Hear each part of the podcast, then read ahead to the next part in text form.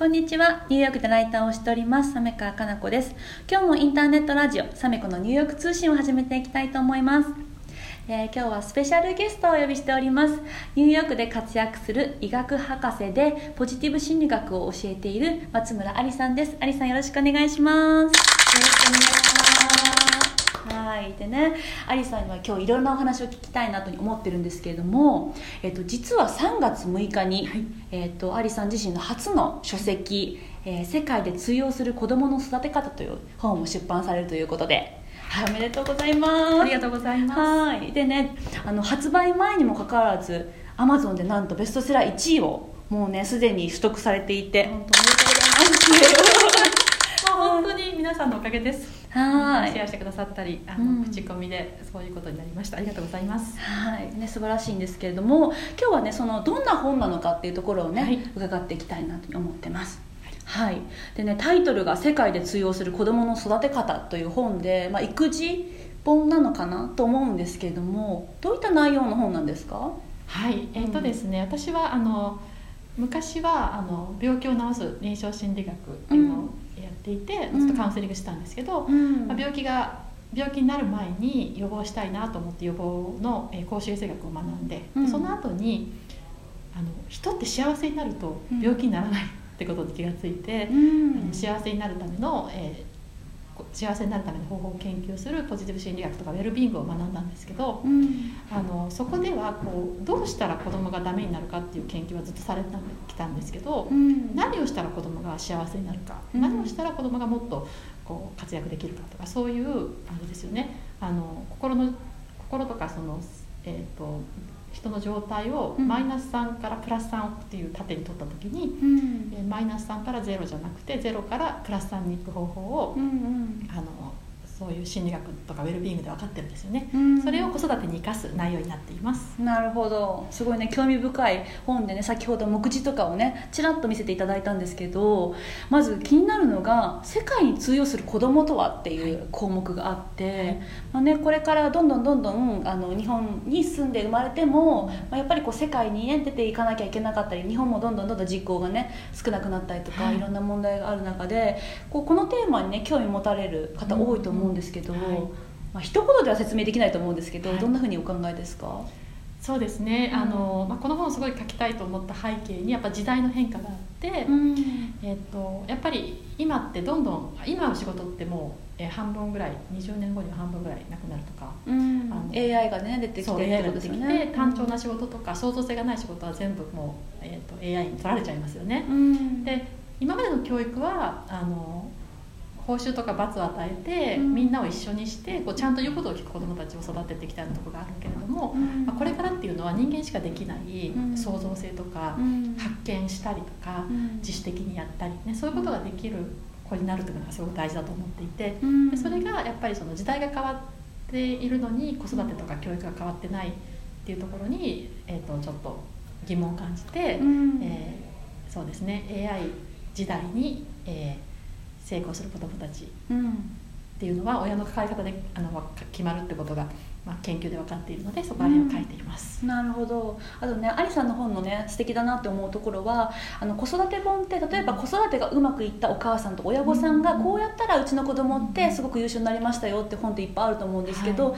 アリさんの場合はそういった最新のアメリカの心理学のデータに基づいて科学的にね基づいたデータをもとに書かれているのですごく納得いくというか、そうなんです。うん。それすごい言われるんですよね。私の講座出た方は、うん。やっぱりその誰かの哲学だったり誰かの成功体験っていうのはその人のその環境のその親子の,、ね、あの相性とか、うん。その家庭とかが持っている状況に左右されますよね、うん。だから他の方がやったからって成功するかわからないんですよね、うん。でも心理学っていうのは何万人とかねそのたくさんの人たちを集めて、うん。半分に分けて半分の人に例えば何かしてもらって半分の人にはしないと、うん。その、えー、と最初にそれをした人たちが幸せになったり成功したりするとうん。そのことは、えー幸せになる成功に成功するっていう、なんていうか一人の経験じゃないので、うん。再現性が高いんですよね。そうですよね、はそれがね素敵だなと思っていてだからこの本ってこう女性だけじゃなくて、うん。男性もすごくこう、はい。グッとくる本かなと思っていてやっぱ男性ってねこうそれって何かに証明されてるの、エビデンスはあるの？とかね、うん。言われる方とか多いと思うんですけど、しっかりとしたデータに基づいた子育て論なので、そうなんですよ。ごく面だから。うん。理系の方とかの方がもしかしたらうん。すごく興味深く読んでいただけるかもしれないです。こう何かこうするといいですよでそれに対してのえエビデンスがあって。であと実際に本当にこう子育ての落とし込む方法まで載せています、なるほど。で、ね、あとね目次で私が気になったのが罰を与えることは子供をダメにしてしまう。はい。ででもご褒美も子供をダメにしてしまう、いじゃあどうすればいいんだっていうような。そうなんですよ、うんなと思うんですけども心理学ですごい研究されてて、まあ、罰はずっとダメだってもう何十年も前から言われてて、うん。罰を与えるとその時は怖いから言うこと聞きますけど、うん。親子関係が悪くなるし、うん。逃避しあの、ね、逃避って言ってどっかいなくなっちゃったり、うん。反抗しちゃったり、うん。あとはその人が親がいないとやらないようになったりしてこれ全然良くないってことは、まあ、みんな分かってたんですけど、うん。報酬はずっといいってされてたんですよね。うん。で報酬っていうのは与えたらうん。もっとやるようになってって、うん。例えば100点取ったら、うん。じゃあお菓子買ってあげるよとか、すね。おもちゃ買ってあげるよとか。そうそれがいいって言われたんですけど、うん。あのそえっと実は、えっと何が問題かっていうと2つ問題があって1つは、うん。えーこれをするとこれをしたしあげますよっていうとうん。一つのことにあの集中しちゃうんで、うん。えー創造性とかがなくなっちゃうんですよね。うん。であの本にも載せてますけどうん。創造性がある課題は報酬を与えるとパフォーマンスが下がっちゃうんです。うん。でも単調なねうん。なんかこうここのこれをこっちからこっちに移動するとか、うん。そういう単調な仕事は報酬があるとみんな頑張るんですけど、うん。あの今ってそういう仕事じゃなくて創造的なね、うん。あの仕事ですなってきますよね、うん。でもあのそうするとやっぱり脳が報酬のことばっかり考えちゃって、うん。最短距離で、うん。えーたまにはあのえっとズルしちゃったりとか、目的が変わっちゃうんですよね。なるほどなるほど。でもう一つの、えー問題はうん。あのアンダーマイニング効果っていうふうに言われてるんですけど、うん。